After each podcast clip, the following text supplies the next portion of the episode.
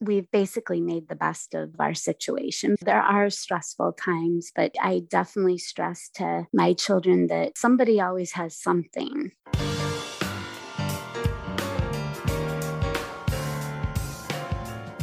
What is it like to be the mom of not one, but two children with congenital heart disease? How can you manage epilepsy in a child with congenital heart defects? Welcome to Heart to Heart with Anna. I am Anna Jaworski and the host of your program. I'm also a heart mom. My son, Alexander, was born with a critical congenital heart defect. He's had three open heart surgeries and is post Fontan. He is my inspiration and the reason I'm the host of your program. Today's show features a very informed heart mom. Our episode is entitled Juggling Tetralogy of Fallot and Epilepsy. Melanie Letzer is a geriatric nurse practitioner. She lives in Maryland with her husband Jack and their three children. Her older son Freddy, now 16, was born with tetralogy of Fallot with pulmonary atresia with multiple aortopulmonary collateral arteries, also called MAPCAs. Her younger son, Nicholas, now five, was born with tetralogy of Fallot or TOF and later developed epilepsy. Melanie and John also have a heart healthy daughter, Alexandra, who is 13. Welcome to Heart to Heart with Anna Melanie Letzer. Thank you for having me. Well, I'm interested to learn so much more about what you are dealing with because this is really complicated. Let's start by learning about your son, Freddy. In the intro, we learned that Freddy has tetralogy of Fallot, and we can say TOF now. So everybody, TOF means tetralogy of Fallot. But he also has pulmonary atresia with the multiple aortopulmonary collateral arteries, which is such a mouthful. Thank goodness they call those MAPCAs. That's a lot easier to say. When did you learn about his CHD and what was the newborn period like for him? Well, we were fortunate enough to learn about his heart defect in utero at our 19 week ultrasound. We were diagnosed at another hospital during our 19 week ultrasound, they thought he had actually truncus arteriosus. But when I've been listening to your podcast, I heard others say, you just know something's wrong. Luckily, my husband was with me, but they kept circling the heart. And mm. I just mm. had a feeling there's something wrong. And I asked the technician, and she's like, there's something with the heart. And she went out and obviously got the radiologist and they confirmed, but they couldn't give us a definite diagnosis at our 19 week ultrasound. Oh gosh, when the baby's born, the baby's heart is the size of a walnut. So at 19 exactly. weeks gestation, it's teeny, Very teeny small. tiny. Yeah. So, wow, it's amazing to me that even only at 19 weeks they were able to determine. So that must have terrified you as a nurse. Right. And our first child. And um, your first child. Yeah. Right. We ended up getting an amniocentesis because I wanted to be prepared if there were other chromosome issues. Because we were told we had, I believe, a one in three chance of DiGeorge. And mm. it was highly likely, I think, one in two that he could have had Down syndrome, which would not have changed the outcome. And you know yes. what? Information is power. Exactly. We wanted to know. So we did find out, and we were fortunate that the heart defect was our only issue at the time. And we ended up asking the cardiologist, where else would you go? And they recommended a hospital in Philadelphia. And so we ended up going to get a consult there, and they were able to give us the diagnosis of tetralogy of Fallot with pulmonary atresia and MAPCAs. At 19 um, weeks, they were able to be that specific? No, like a month later. Oh, okay. I was going to say, yeah. still, wow, that'd be amazing, especially 16 right. years ago, because right. they it didn't was, have the 3D imaging that they do now. Right. It was definitely like a month later where okay. we were able to finally get the definite diagnosis. But we didn't know about how many the MAPCAs, like there can be one or there can be more than one. And mm-hmm. it wasn't until Freddy was born that we actually found out through echo when he was born and a cardiac cath four days after he was born that he had the MAPCAs that involved three.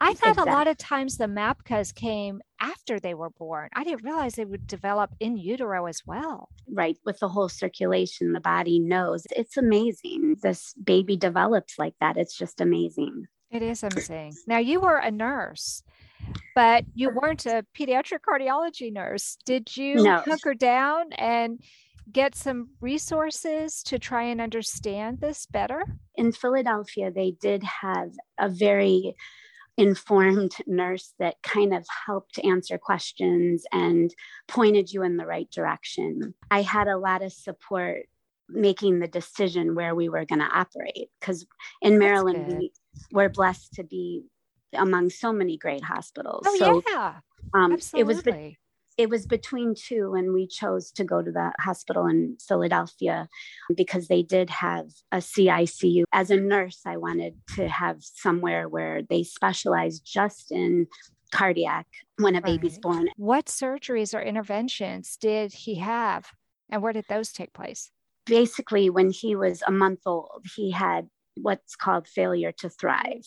Mm-hmm. So that's when he had to have a NG tube, which is a little tube that goes in the nose into the stomach because he mm-hmm. wasn't growing. So that was our first step in the hospital. And we were there just a couple days while we learned how to do tube feeding. And as a nurse practitioner, I felt more comfortable, I think, than some moms that have never had to put in a NG tube in their baby and feed. Right, um, because so those I little felt, babies have teeny tiny fingers reach up and pull those tubes out. So you have to know how to put it in, don't you? Exactly. And I think also as a nurse practitioner having to give your baby these medications that you're used to people older taking. Mm. And I think he was on six or seven different medications. Oh. It was a lot, but I knew this was temporary, thank goodness. And so his first surgery was a cardiac cath. Mm-hmm. Basically, at four days old. And then he had another one just before surgery to kind of know his anatomy and circulation and sure. where the MAPCAs were supplying the lung, basically. So he had the cardiac cath, and Freddy develops these fevers after these subsequent caths. He's hmm. had a total of five, but he had four before the age of three. And after the initial one, when he was four days old, he developed these high fevers where he went up to 105 and oh it was just his reaction i believe to the dye.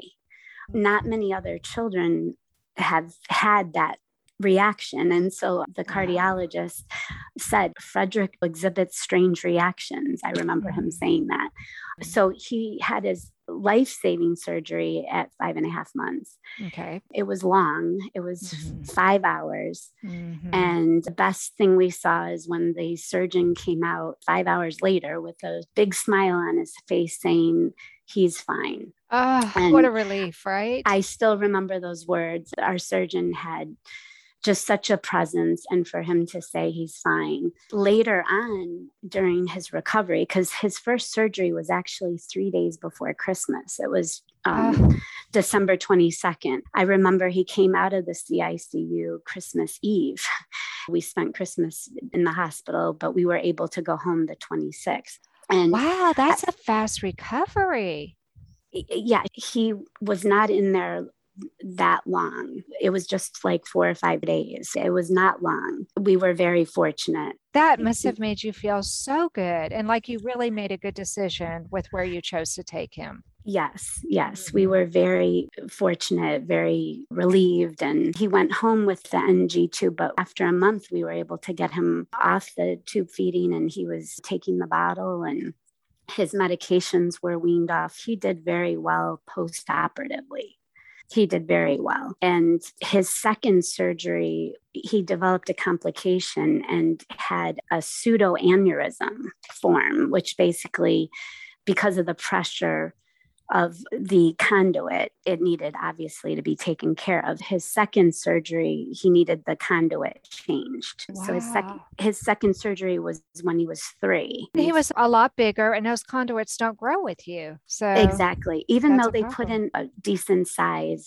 he did develop pressure and they had to basically put in another conduit when he was three. Again, he did well. He played baseball, he played basketball. They were in the Catholic Youth Organization League and he did really well with sports and he did well in school. We did do therapy, we did do occupational therapy, we did do speech therapy, but we were blessed to be in a great school community. And then his third surgery was when he was 12. They were going to try to do it by cath and put in a melody valve. Mm-hmm. Where it was not open heart. But unfortunately, they were unable to do it. We were devastated, obviously, but they didn't feel like it was safe because of where in the initial repair there was scar tissue, and they just felt like it was too risky with that particular valve. We hope with sure. medical technology, they'll be able to do it. At that point, with the Melody valve, it just was not able to be done. So he had his third surgery at the age of 12. And that by far was the hardest because he was a preteen and he was aware. Sure. And mm. they told us that it would be tough. Um, and it was open heart and it was open heart exactly mm-hmm. and he had had a cardiac mri right before the cardiac cath just to kind of know what was going on and it was not a good experience. He had some anxiety in the actual test. Oh, no. um, from like July until February, he had a cardiac MRI, then a cardiac cath, and then open heart surgery. Um, oh, so, wow. yeah, so it was That's a lot. lot. And it, we already know from infancy that he tends to be sensitive to these tests. Exactly. And he had these post-operative fevers where we went to the emergency room three different times because oh, they wow. thought he could have had a subsequent infection like endocarditis. They didn't know. Mm-hmm. So that was traumatic back then, but at three, he didn't remember. Um, oh. we don't think he remembered, but you almost wonder if you want wonder some kind of corporeal memory. Right. Because again, he was speech delayed. So after the third surgery, it was tough. We did really well getting him home, but he at first was afraid to move. Yeah. And, well, it um, hurts. Exactly. And I'll never forget the principal at our school came and she videotaped all of the classmates saying, Come on, Aww. go, Freddy. Aww. And um, friends of his wrote letters. I'll never forget that. That support. really helped him. That's we so lovely. Very, very blessed to have such a close community during that recovery period. And he ended up getting the flu post operatively oh when we were goodness. home. But they had this sixth grade outdoor experience that he wanted to go to more than ever. And we got him there. He went. It was like three days and he couldn't do certain things at this trip, but he was able to get there. Like he couldn't go zip lining those things after heart surgery. After his surgery, he had another year where he wanted to do baseball and he did another year of basketball, but he has not really done the sports as much. He enjoys music, he plays in the band. So he's kind of done that route. I just watched your physical education by Jennifer Weiner, that podcast. Uh-huh. that was really refreshing because the other day in high school, Freddy had to run the mile. Uh-oh. And I've always told him, you've got to advocate for yourself as you get mm-hmm. older. Mm-hmm. And he did. He told the gym teacher, I've had heart surgery.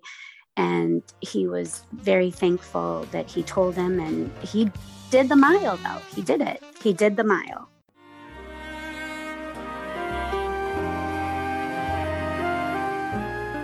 Home Tonight Forever by the Baby Blue Sound Collective. I think what I love so much about this CD is that some of the songs were inspired by the patients. Many listeners will understand many of the different songs and what they've been inspired by. Our new album will be available on iTunes, Amazon.com, Spotify. I love the fact that the proceeds from this CD are actually going to help those with congenital heart defects. Enjoy the music.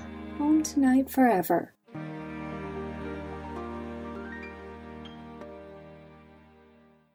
This content is not intended to be a substitute for professional medical advice, diagnosis, or treatment. The opinions expressed in the podcast are not those of Hearts Unite the Globe, but of the hosts and guests and are intended to spark discussion about issues pertaining to congenital heart disease or bereavement.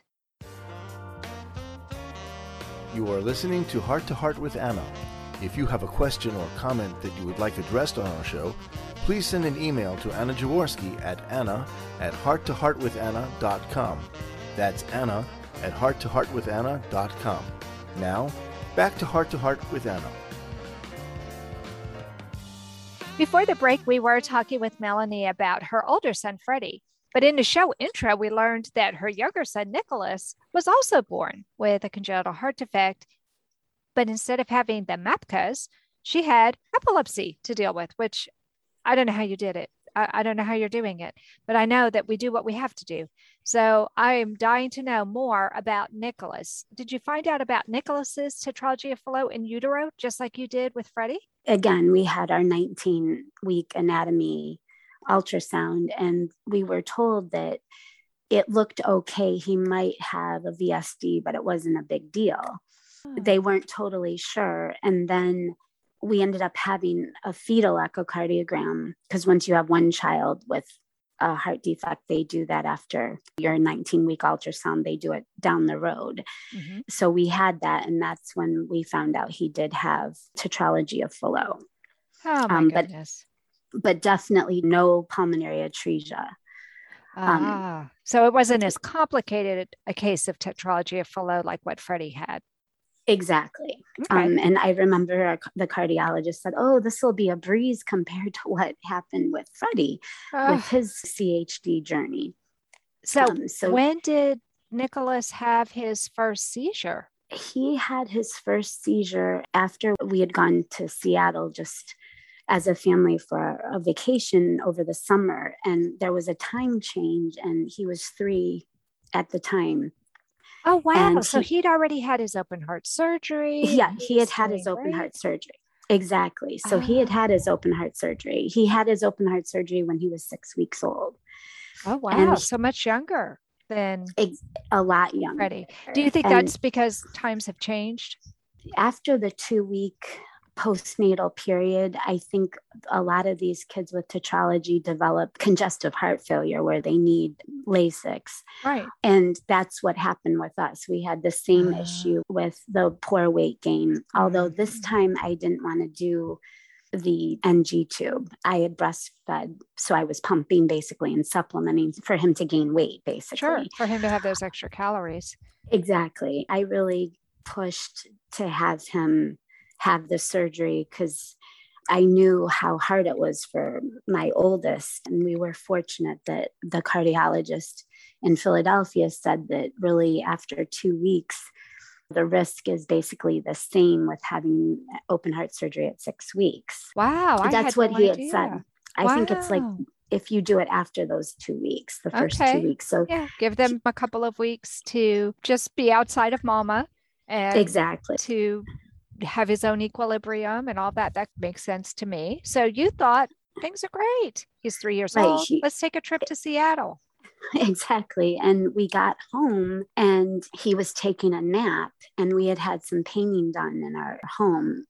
And he was upstairs in his room and he had waken up from his nap and he just did not look right. I could tell something was not right. He was drooling. He just wasn't himself, but he wasn't actively convulsing. We need to wake him up a little bit. Let's give him a little bath. And I'm holding him, and he just was not waking up. And I'm like, this is not right. So we got him right out and we put him on the bed and turned him on the side. And at that point, I'm like, I think he's having a seizure, oh, even though it was it was not the typical tonic clonic or grand mal it was mm-hmm. partial and focal so it wasn't as obvious at first so we called 911 and our painter had to run down the street because we live in a cul-de-sac they went down the wrong road oh, no. and um, came in and they ended up having to give him versed to stop the seizure they say if it goes over five minutes and it had mm-hmm. so we went to the emergency room and we were in the ambulance they ended up having to do a cat scan and the head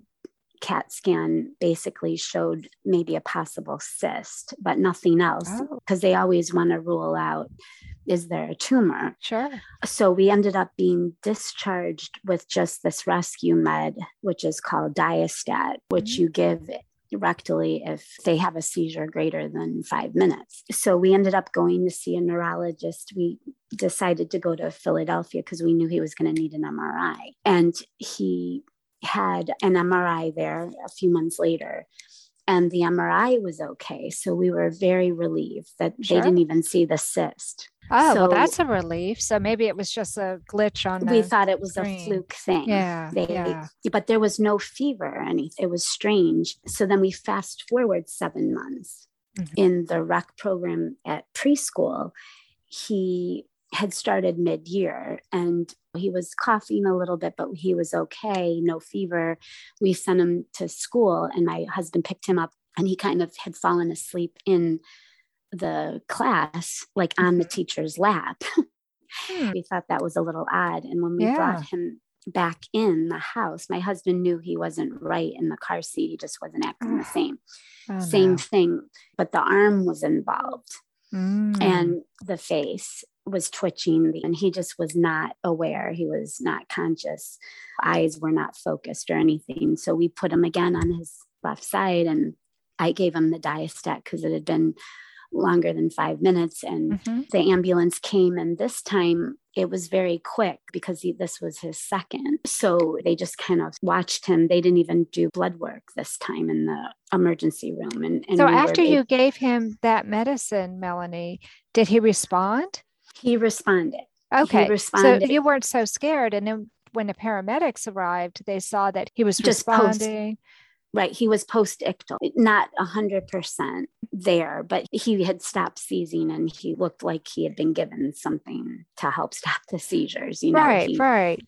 So, did they take him to the hospital anyway to do some assessments? They did just to kind of watch him come off the diastat, basically. Sure. sure. We were maybe hooked up to the monitor, but no blood work. We were there just until he was able to drink and be more like himself. Mm-hmm. And then we went back home, and this was March 6th of when the pandemic started. So this it was like was it right 2020 before. or 2019? 2019 because oh, it was goodness. seven months after the first. So okay. it was like right before all this started. Mm. And after the second seizure, they had recommended he go on Keppra. And he wasn't five yet at the time. He was four. And being in healthcare, I know that the brain is developing so quickly until the age of five. So I didn't want to give him any medication if I could avoid it. Sure. And so we decided not to. Mm. And then the pandemic hit and we were supposed to get another EEG. We ended up not doing it. And we didn't know would he have another one. So 15 months later, he ended up having the third seizure July 9th, 2021. He had gotten into our bed and woke up early and he just was not himself. He was gazing to the ceiling and wasn't looking at me when I was saying his name. He was arched. So I yelled for my husband because he had gotten up already before this all happened. And I said, He's having a seizure, get the diastat. And again, it was the same 15 minutes, but because he had grown so much, the diastat didn't get rid of the seizure. We called 911 and he had stopped seizing once we gave the diastat. But on the way to the hospital, he started seizing again and came oh out of it. Goodness. So they had put the sirens on like halfway to the hospital. And then he ended up getting to the emergency room. And when he was being assessed, he had another seizure. Right there in front of everybody. In front of everybody. Oh, Melody. And, and I was by myself with the staff. Basically, my husband was getting my other two okay. And that's when he had the fourth seizure. And they ended up having to give him Ativan by IV. And they then gave him the Keppra later once he was stabilized. But they had said they were going to have to possibly transfer us down to the city and be admitted into the ICU you know, because they thought that it could be like where he was having seizures and they didn't even know. Anna Jaworski has written several books to empower the congenital heart defect or CHD community. These books can be found at Amazon.com or at her website, www.babyheartspress.com. Her bestseller is The Heart of a Mother, an anthology of stories written by women for women in the CHD community. Anna's other books, My Brother Needs an Operation, The Heart of a Father, and Hypoplastic Left Heart Syndrome, a handbook for parents, will help you understand that you are not alone. Visit babyheartspress.com to find out more.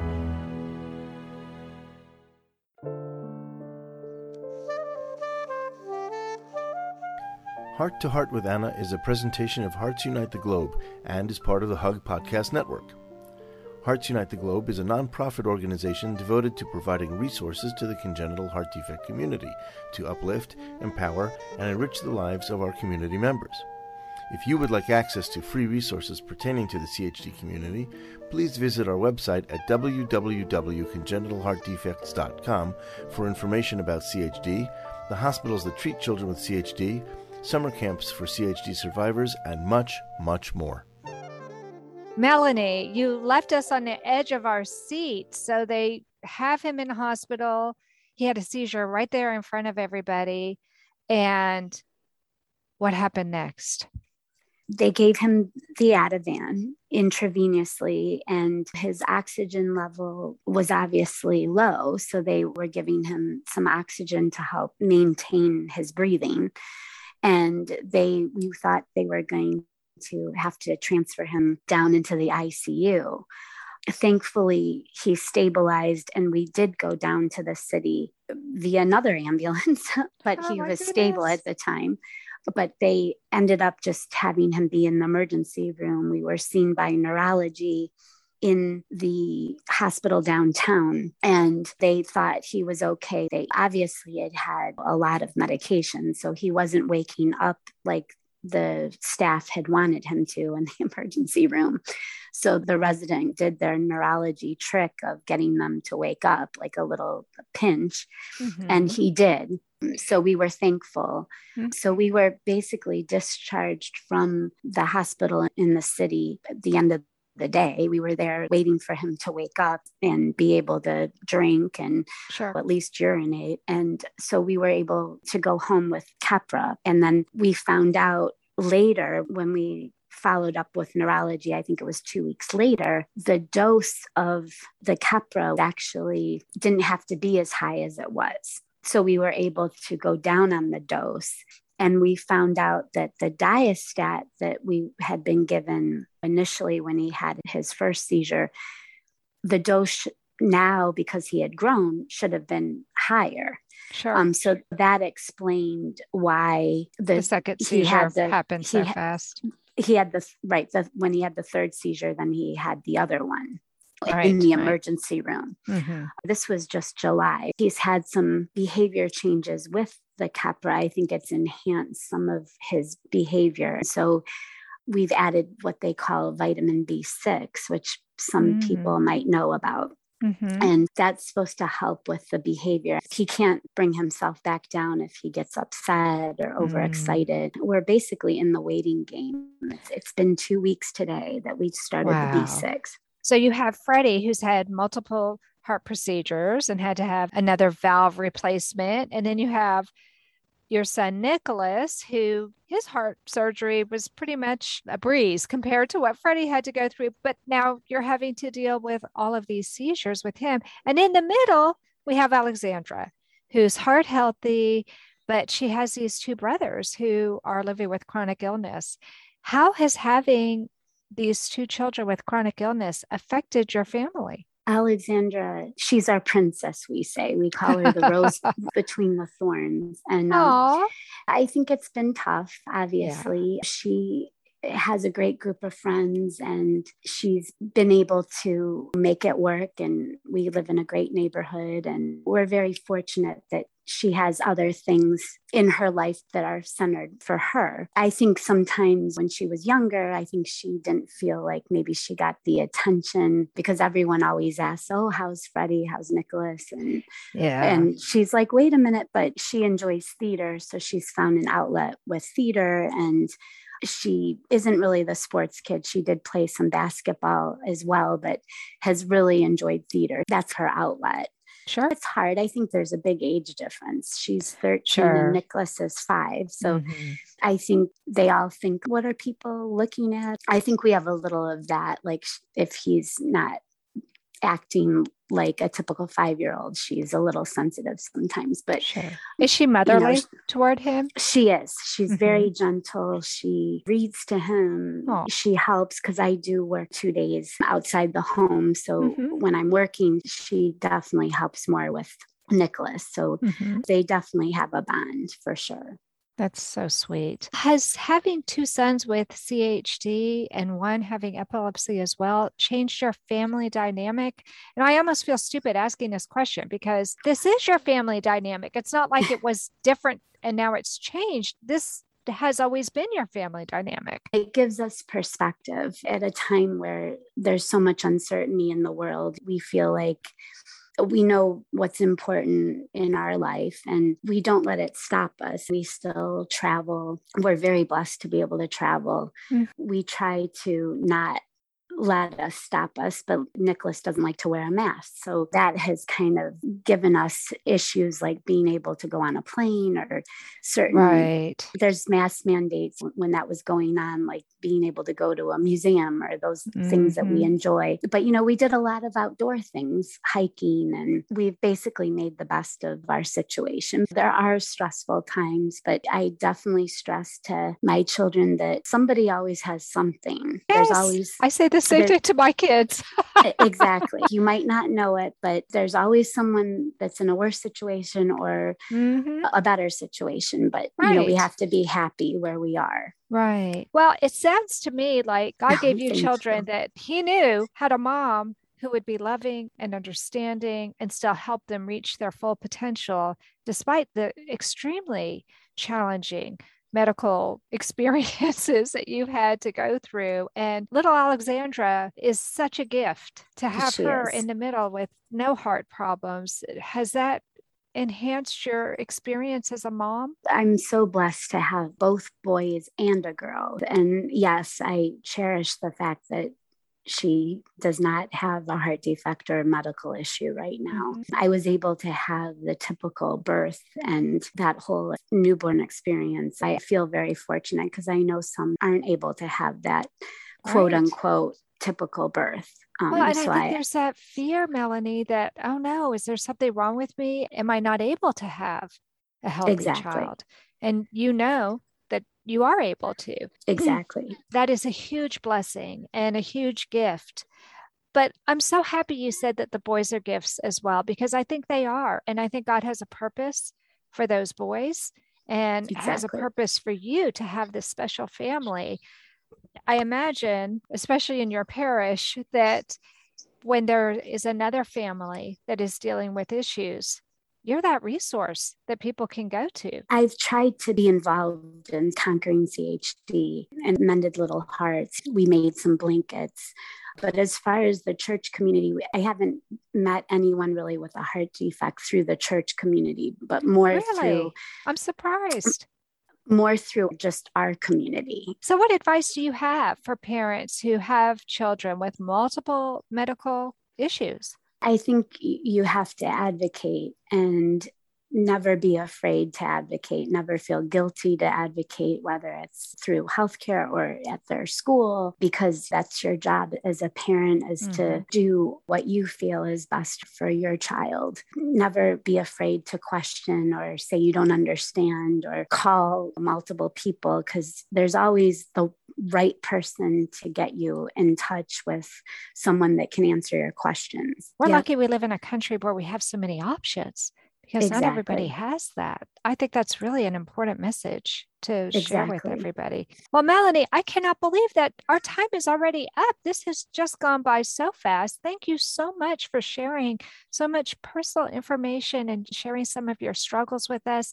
I'm hoping that somebody else who's going through something similar can listen to what you've gone through and hear how you are doing and how are the boys today. we're very blessed. Freddy's got his 16 year old appointment coming up with cardiology where they might do a stress test. So we're gearing up for that in December. And Nicholas goes every two years. So Oh, he'll go too. So it'll be Letzer Day the hospital. I wish you the best of luck. Maybe you can get in a visit to the zoo or an aquarium or something fun after all of it, that. So it's not such a traumatic day to remember. Exactly. Well, thank you so much for coming on the program today, Melanie. I really enjoyed talking to you and learning more about your family. Thank you for having me. Friends, if you've enjoyed this episode of Heart to Heart with Anna, please consider becoming a patron of our program. For the cost of a pizza, you could be a patron for an entire year. We have all kinds of benefits for those of you who would like to support this program. Just head on over to patreon.com slash heart to heart and you can learn more about being part of our team. That does conclude this episode of Heart to Heart with Anna. Thanks for listening today. And remember, my friends, you are not alone. Thank you again for joining us this week. We hope you have been inspired and empowered to become an advocate for the congenital heart defect community. Heart to Heart with Anna, with your host Anna Jaworski, can be heard every Tuesday at 12 noon Eastern Time.